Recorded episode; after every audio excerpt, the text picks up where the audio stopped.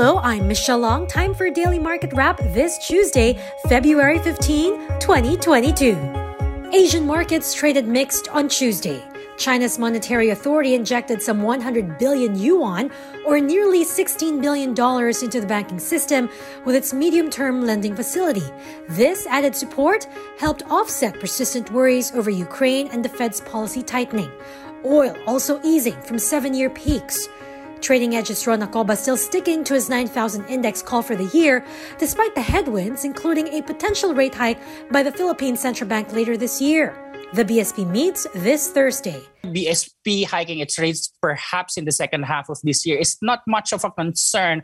Why? Because remember, we're still coming off of a, from a very, very uh, low level of rates, an all time low level of rates in in fact. So it's actually natural for the bsp or the central bank to increase their rates as the economy recovers from a recession and as the economy grow, enters into a growth phase later on. And what would perhaps for me not really der- derail but maybe just delay our ascent towards 9000 would be a sell off uh, a sell off in the us mar- in the us equity markets which would possibly spill over in the region.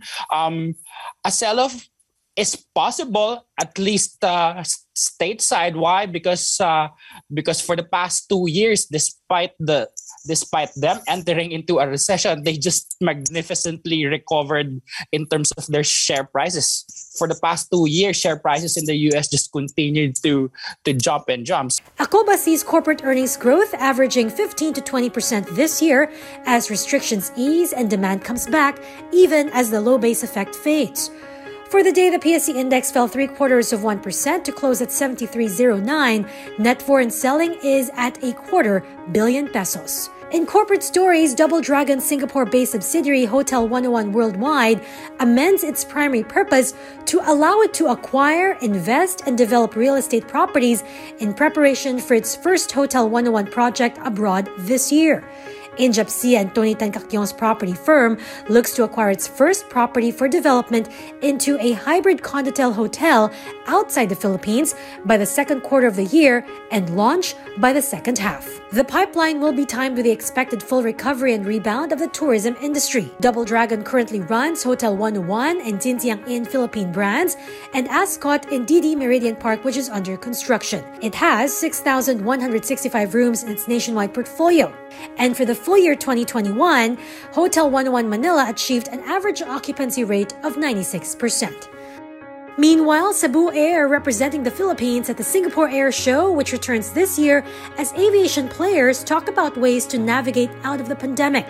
Cebu Pacific's Chief Operations Advisor, Javier Massot, says 2022 is a turning point. This year will be a game changer. I think it will be the, the, the, the turning point. Hmm we we expect to have, for example, 60% of the pre-COVID capacity by month of March. And with the underlying demand that I said before, people are willing willing to travel. They're very eager to travel. So we see uh, an increase in the demand this year that will, will bring us much closer to profitability. Uh, probably probably very soon, close to pre-COVID levels in towards the end of this year. But to be to be fair, probably international travel will be a, a little bit behind. Massot says while an oil price spike now nearing $100 a barrel is bad news for airlines, Cebu Pacific has been investing in new aircraft models in recent years, and that could help mitigate costs. Fuel is going to affect everybody in the industry, but uh, luckily we we are investing in a much more efficient fleet, which will be, as I said, uh, entirely NEOs by 2027, which is much more fuel efficient. That will give us a competitive advantage. And on the other hand, for the last two years, we have not been sitting idle. We've been restructuring the business, investing in technology, and simplifying our processes. So we will keep spearheading the the uh, low cost industry in the in the Philippines. Massot shares the A330 Neo, which is on display during the four-day event, cuts emissions by over 20%, while being more efficient by 14 to 15% compared to older models. And Solar Philippines Nueva Ecija is filing the application for stock rights offer next quarter to help fund the development of 10 gigawatts of solar projects. Leandro Leviste Solar Venture says they will need at least 10 billion pesos for the pipeline. SPNEC has also approved the acquisition of land as part of its developments to be funded from the SRO and its recent IPO. SPNEC is currently in Nueva Ecija, Bulacan, Tarlac, Batangas, and Quezon.